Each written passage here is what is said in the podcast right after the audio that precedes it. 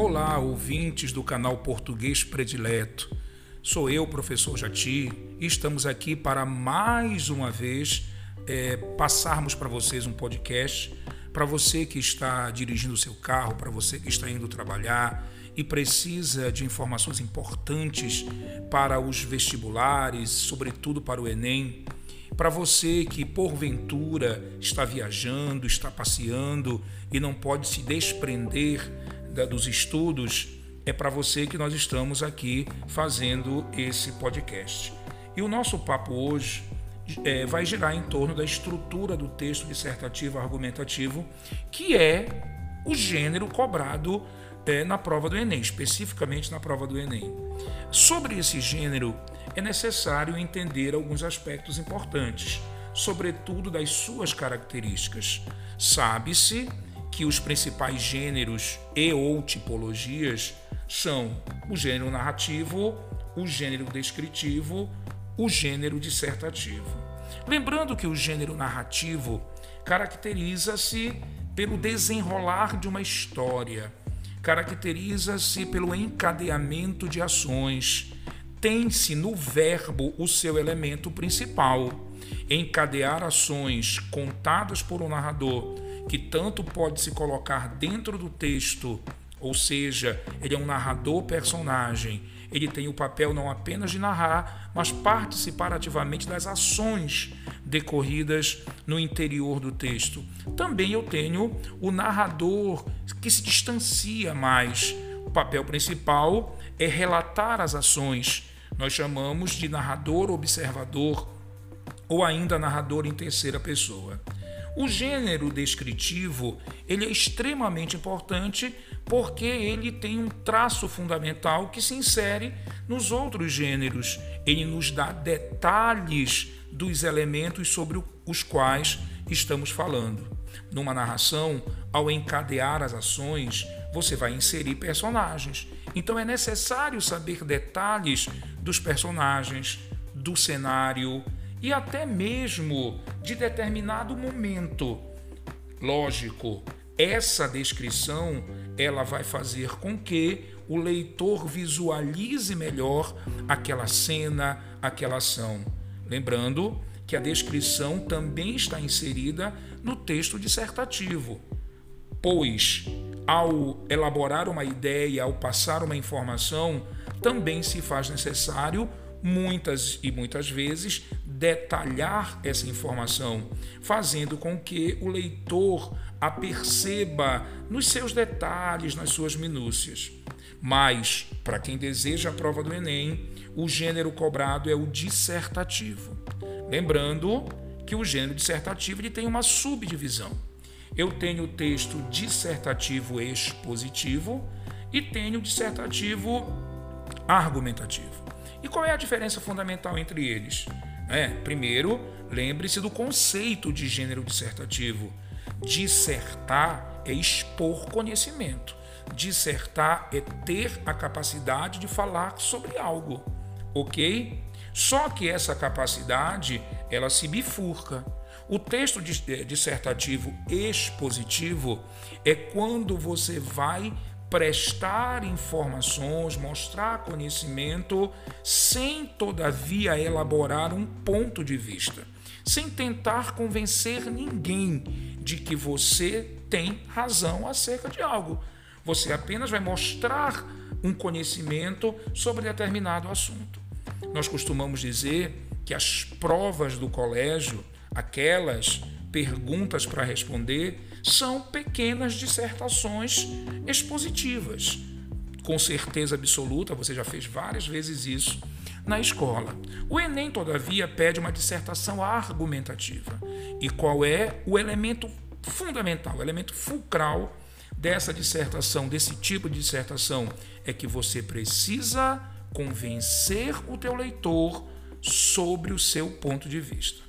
Você precisa elaborar um ponto de vista. Você precisa desenvolver uma tese justamente para convencer o teu leitor de que você tem razão.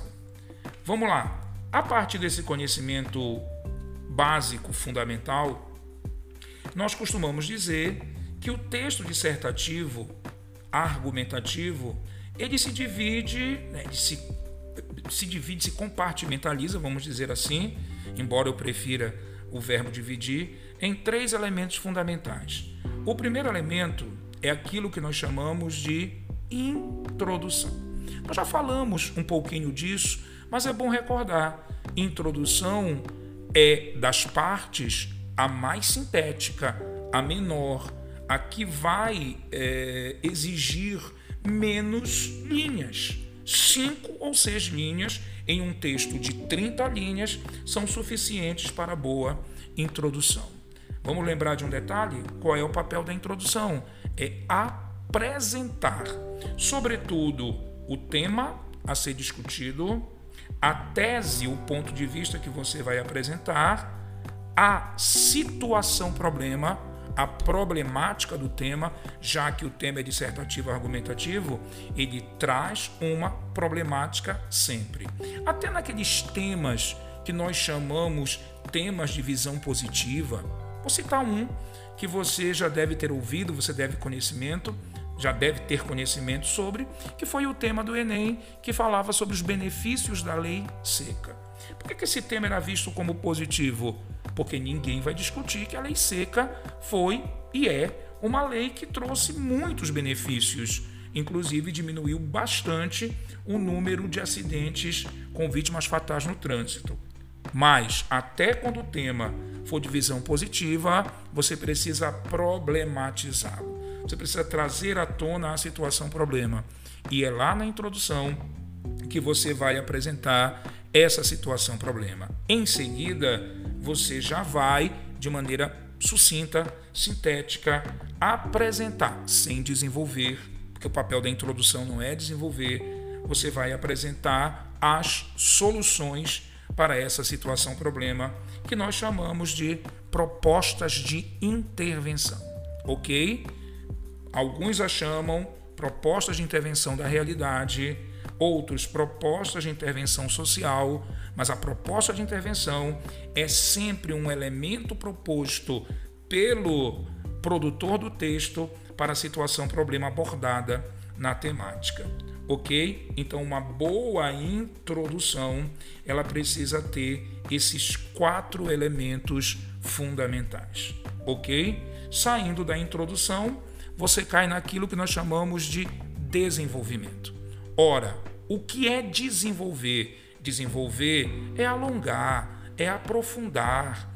E esse aprofundamento, óbvio, vai dizer respeito aos elementos apresentados na introdução. Na introdução, apresenta-se. No desenvolvimento, constrói-se uma percepção mais ampla daquilo que se apresentou na introdução.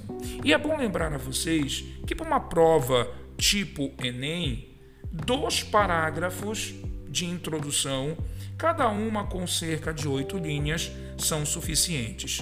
Isso não é uma regra rígida. Você pode produzir três parágrafos menores desde que eles estejam devidamente encadeados. E o que é o encadeamento, que a gente também chama de coesão? É você colocar ideias afins ideias relacionadas. É você, como o nome já sugere, desenvolver as tuas ideias. Então, o papel do desenvolvimento é reforçar, alongar e, sobretudo, aprofundar as ideias apresentadas na introdução. E um detalhe muito importante para você que vai produzir esse tipo de texto é que aprofundar significa usar algumas estratégias, que nós chamamos de estratégias argumentativas. Vou citar algumas muito usadas e muito efetivas nesse tipo de prova. Aquilo que nós chamamos de argumentos de autoridade. Ora, para aprofundar aquilo que eu disse na minha introdução, na minha tese, sobretudo, do meu ponto de vista, eu preciso usar autores, sobretudo, Note isso. É, doutores, aqueles que criaram efetivamente teses para neles me apoiar para aprofundar o meu ponto de vista. Eu posso trazer citações, eu posso trazer outros vários elementos. Mas lembrando que o papel fundamental do desenvolvimento é, de fato, reforçar e aprofundar, sobretudo, a tese apresentada na introdução. E o último elemento, também é um elemento muito importante e que muitos alunos, concorrentes, escritores dela esquecem, é a conclusão. Ora, a conclusão é o fecho, né? é a chave de ouro do teu texto. E a, a conclusão ela está diretamente, intimamente relacionada com a tua introdução. Então a gente costuma dizer que a conclusão começa retomando-se a introdução. De que forma? Ora, você vai lá e usa sempre, como é de praxe, como é necessário para iniciar sua conclusão, uma conjunção conclusiva, logo, portanto, ok? Um exemplo bem elementar. Se você apresentou a problemática na introdução, retome essa problemática, tá? Iniciando com uma conjunção conclusiva. Logo, para que a lei seca produza melhores resultados. Um outro ponto importante na conclusão é é nela que nós vamos aprofundar, é, vamos detalhar a, as nossas propostas de intervenção, ou seja, as soluções para a situação problema. Não esqueça que essa proposta de intervenção ela é composta por cinco elementos. Cinco elementos a compõem, tá? Que nós não vamos agora detalhar, vamos deixar para um novo podcast, mas eu poderia já antecipar alguns elementos. Essa proposta de intervenção, ela precisa ter pelo menos dois agentes, dois elementos que vão que devem praticar a ação de solução para essa problemática.